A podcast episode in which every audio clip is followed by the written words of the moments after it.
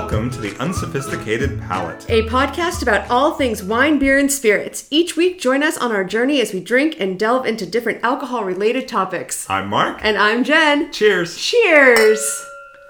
So this week, we did something different. We recorded live on site. So we're pretty excited about what's coming up. We sure are. And we broke it into two parts. So welcome to part one. All right. So this week we are talking about wine tasting, one of my absolute favorite pastimes. And we are actually doing something very different. We are actually on location. I know. We are at one of my favorite wineries. It is Wright Station Winery. It's a Los Gatos winery in the Santa Cruz, on the Santa Cruz summit, and it's beautiful. It is an absolutely beautiful day. So it may sound a little different today too, because they have an event going on. There's some live music. There's an oyster man here. Bill the oyster man. There are tons of people. So I mean, I have this amazing view of all these gorgeous trees, all these gorgeous people. There's a dog that just ran by, a child that just ran by. And the grapes. I mean, it is amazing. And I currently am drinking an estate Chardonnay. It has these tropical undertones. It's oaked. Apparently, it was made in 80% neutral oak and then 20% new oak. You can taste just that tiny touch of butteriness in there. It's phenomenal. What are you drinking? I'm loving it. What are you drinking? I'm actually drinking a Pinot it's the K-Block Reserve.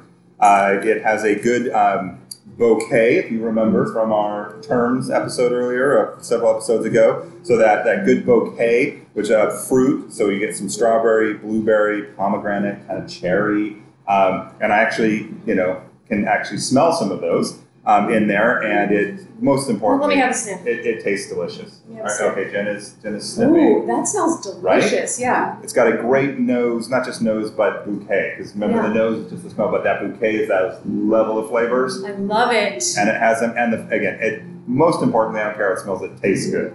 Yes, that is the most important thing. So Mark and I have very different experiences when it comes to wine. You may remember that if you listened to our intro a long time ago. And I started tasting wine at a young age and really, really started learning how to taste wine when I lived in Italy.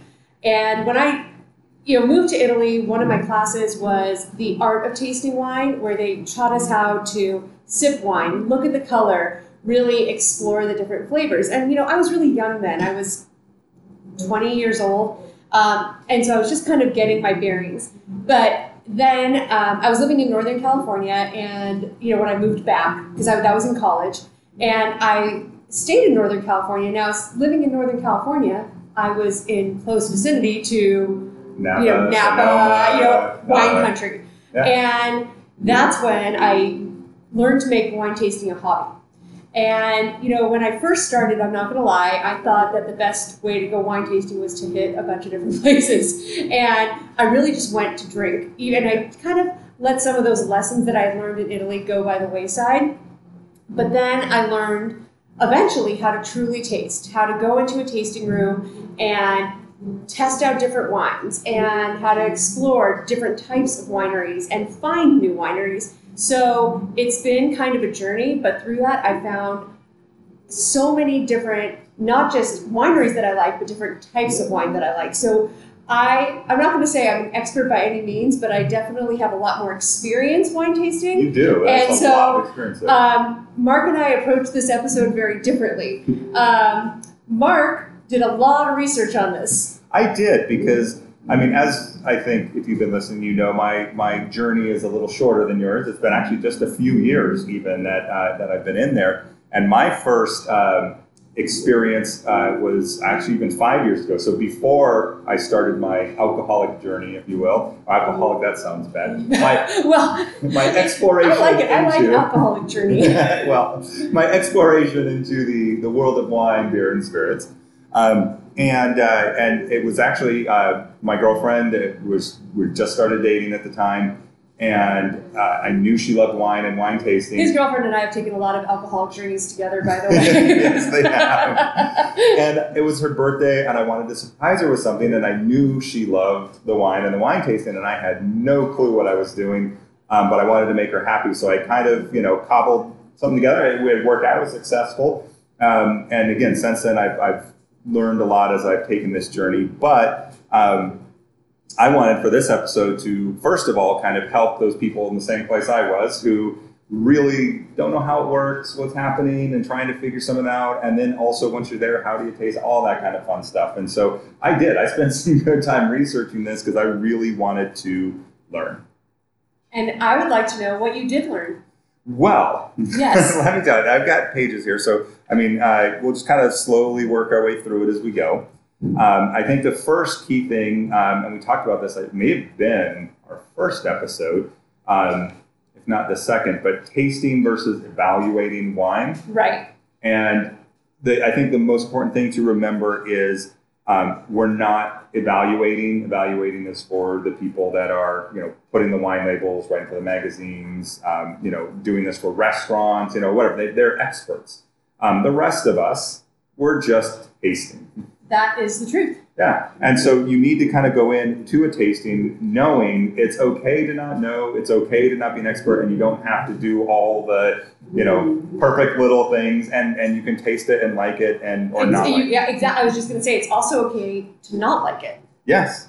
Yeah. And so it's kind of like, again, and I think that's important. Everyone's going to have that different thing. So if you kind of go in and don't overthink it and just kind of realize, I'm just going to taste this wine. Now this is, right now we're just talking, I figured we stopped just talking about just tasting in general. I don't care where you are, whether you're tasting at home or whatever. And then we'll talk a little bit about tasting rooms, because that was, the experience I was trying to set up there and right. Also knew nothing about.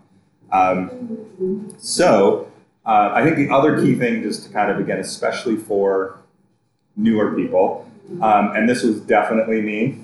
When I was first starting to taste, it smelled like red wine, or it smelled like white wine.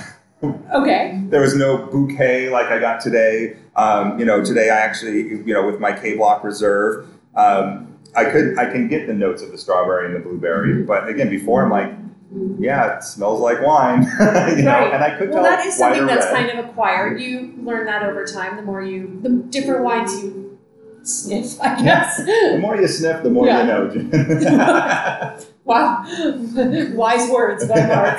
There you go. But again, don't be intimidated by that. The more you know. Yes. It's a community. I think my dogs lives by the same principle. Yes. But anyway, so just know that it takes time to kind of get there, and if that's all you're experiencing right now, keep sniffing. and eventually you will start to find that and notice it. That was kind of, I think, the first thing. And the other thing is to kind of keep in mind now, like today, we're at this gorgeous winery, and they've got live music, and they've got Billy Oyster Band, and they've got all sorts of fun stuff happening. But if you are more seriously tasting, like you really want to taste the wine, you want to be careful of the environment. So if it's noisy, distracting, it's got poor lighting, if you're in the middle of a restaurant and there's all these smells, other smells, all of that, it's going to affect your experience. Right. And you will notice that most tasting rooms lack other foods unless it's a cheese plate. They don't have a lot of other stuff. And that, because those other smells would be distracting from your, experience. Yeah. And if you think about it, again, they're well lit, they're generally fairly quiet. Again, today there's events going on, which is awesome and fun. Right. But, in general, there are good places to do tasting. Yeah. And they're kind of set up that way. So there's another thing. When you're tasting, there's an order to the tasting. Everything has an order. I don't know about everything does. But, and I wouldn't have known this. And, if I were tasting, I would have just randomly tasted what was in front of me. But you should start with sparkling wines.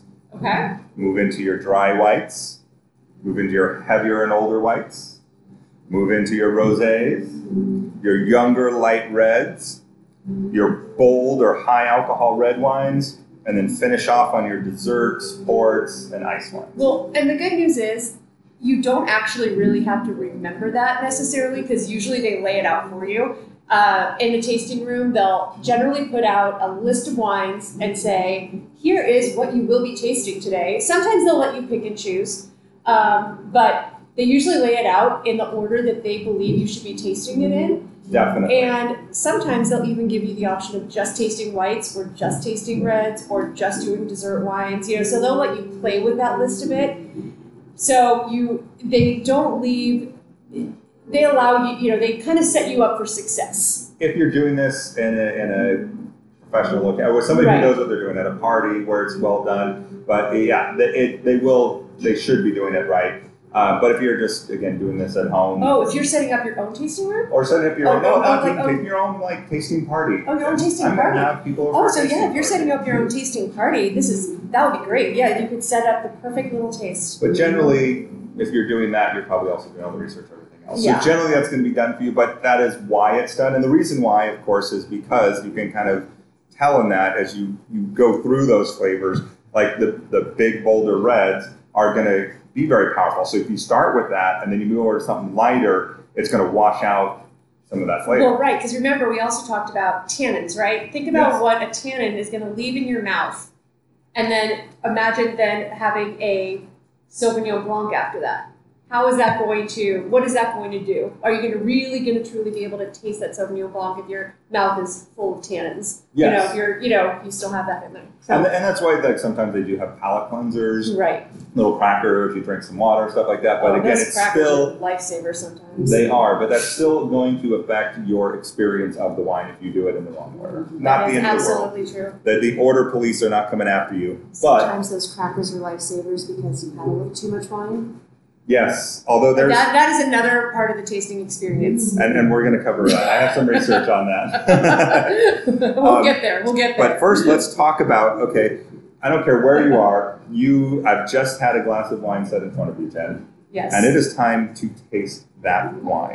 Okay. So there is, again, we're not experts. You're maybe an expert if you're listening to this, but most people, I would suspect, listening to this are not experts. All right. So, you know, you do with this what works, but I'm going to kind of talk about what the experts do and why they do it so we can have some understanding in that.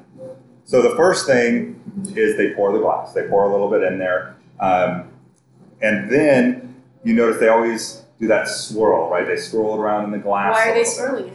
They are swirling it for a couple different things, actually. One is to look at the color. So once you kind of get an idea of the color, generally, again, it's not a firm, fast rule, but the darker, bolder colors are going to be stronger in alcohol. The darker it is, the bolder the flavor is generally going to be. Again, if you're an expert, the reds will lose color over time. They'll kind of go to more of a little browner, yellower color.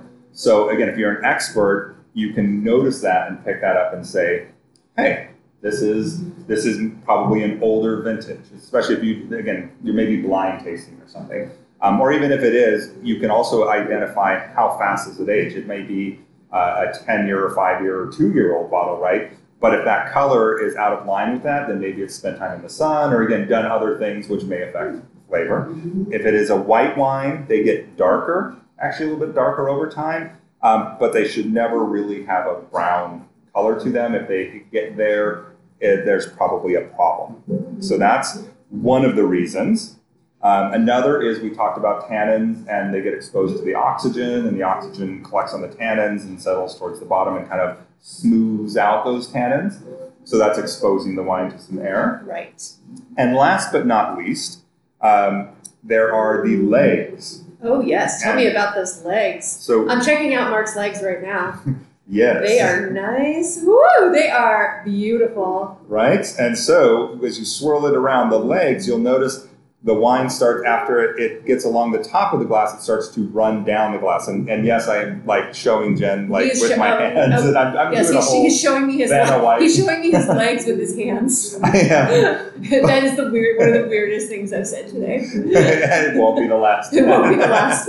And then you notice the wine will start to drip full. First of all, how thickly does it coat the glass? And then it slowly kind of drips down, right? Yes. And then how much drip and how long does it take? So that gives you an idea of the thickness, the viscosity, if you will. How thick are your legs? How thick are your legs, right? And so the thicker the legs, the thicker the coating of the glass, the longer those legs last and go down there, generally the higher the alcohol content in the wine is.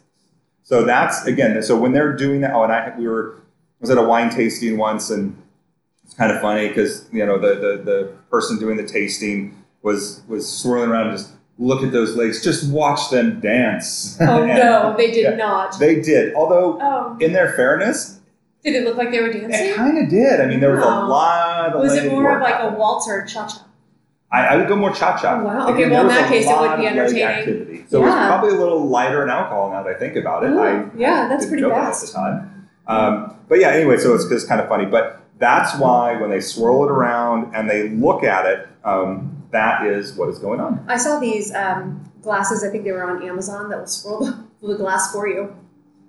I mean, not that you can't swirl your own glass, but you can just put the glass on your table and it will just swirl it for you. I kind of feel like that is ultimate laziness. It really is. I know, but it is out there for you. So, I mean, imagine you could just pour your glasses and then they'll just swirl. I don't know why anyone would actually need that. I enjoy swirling. I do too. I actually sometimes sit there and swirl and swirl. It's almost exactly. like I find it fun. But for those of you who do not enjoy the swirl, it is actually out there on various websites. All right. So, you know, there you have it. If swirl is your issue, yes, there is a solution. Swirling is your issue. Exactly. If you're anti-swirl. If you're anti-swirl. So, okay, so we've looked at it, we've swirled it, we've held it up to the light and looked like all the experts that we are. We've checked out its legs. Are we going to drink anytime soon? Not yet. First, oh my gosh. Okay, we must get there. Smell the wine.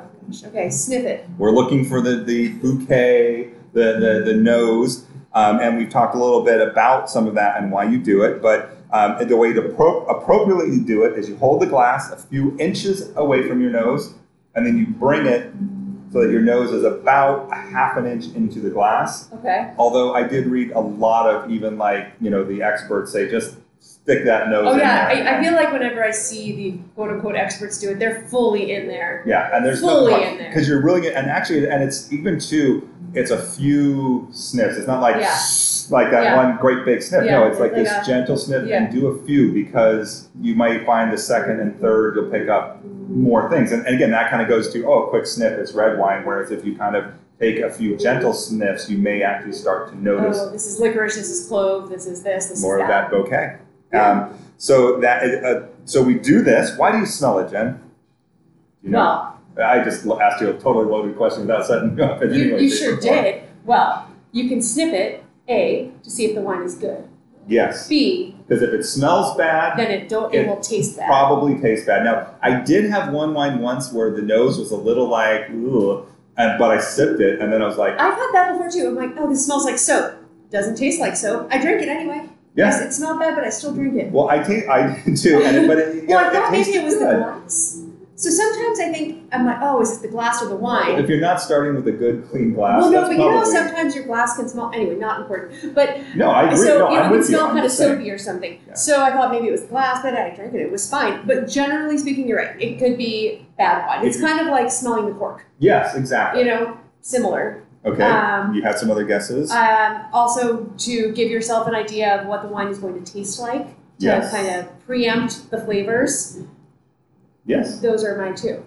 And that's pretty much it. Again, you're looking for the bouquet, what kind of things on there. And now they may give you ideas of the flavors, but again, that's what's kind of interesting about wine, I think, sometimes, is I will smell, with the one I'm drinking now, the strawberry, blueberry, the cherry, but I don't always necessarily taste them. So you can have the smell be very different from the taste experience, but it will definitely give you a glimpse into it. Right. And I agree with that. And that's where we talked about the nose and the bouquet. You look for that. And sometimes you can read the bottle or the tasting notes or whatever. It will give you some insight. But if you smell something different, what you smell is what you smell, right? I mean, nobody's going to tell you you're wrong, because everyone may have it based on their experience. And then I think we're actually going to talk about next week, we'll talk about barreling and how that affects the flavor.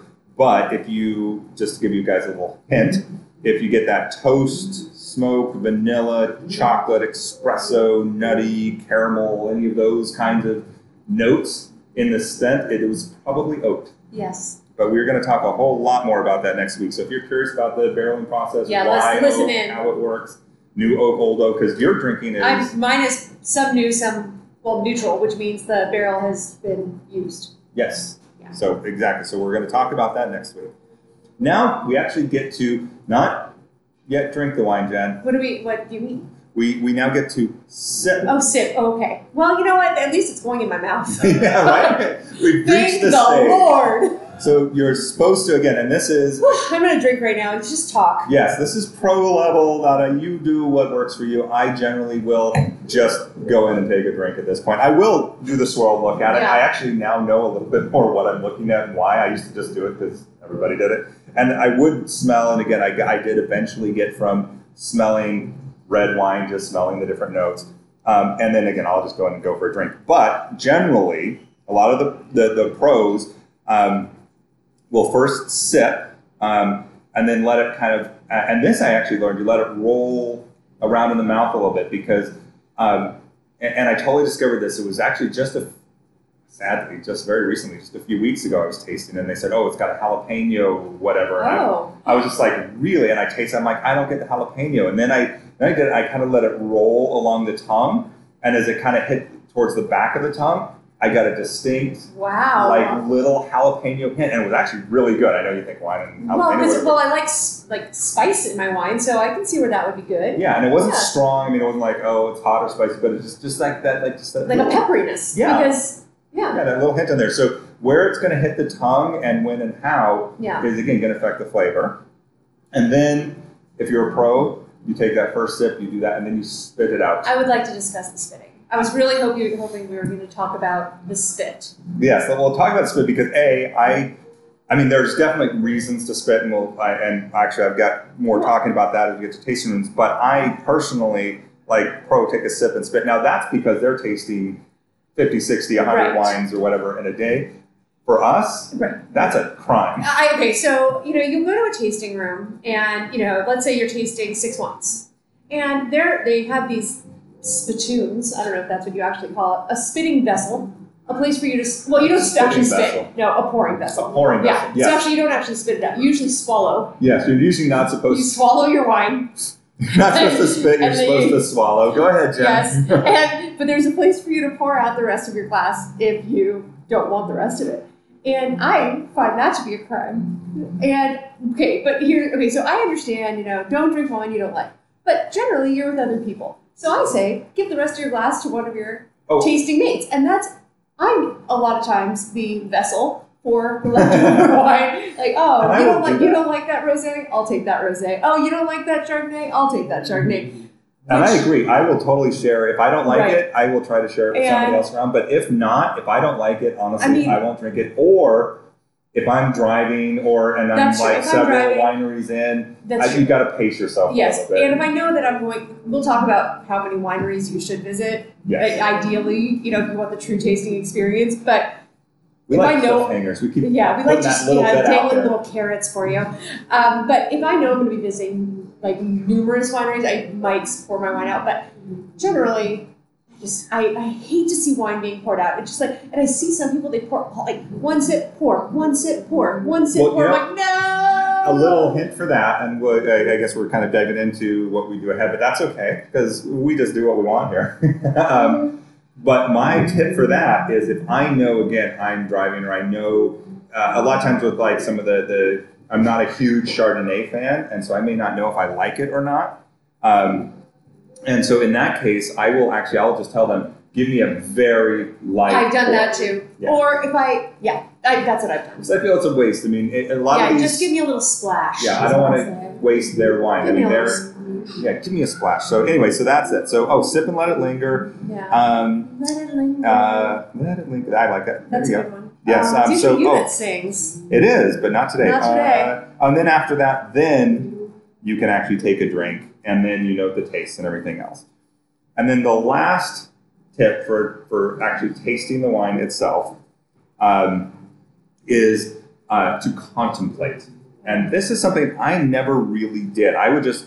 you drink it and you go, okay, great, and you move on. It's when you stop and kind of let it switch around and then just pause for a second and think about what am I experiencing? What am I tasting? What I found? And I think most people don't take that time to stop and think or contemplate about what they just did or what they just, had.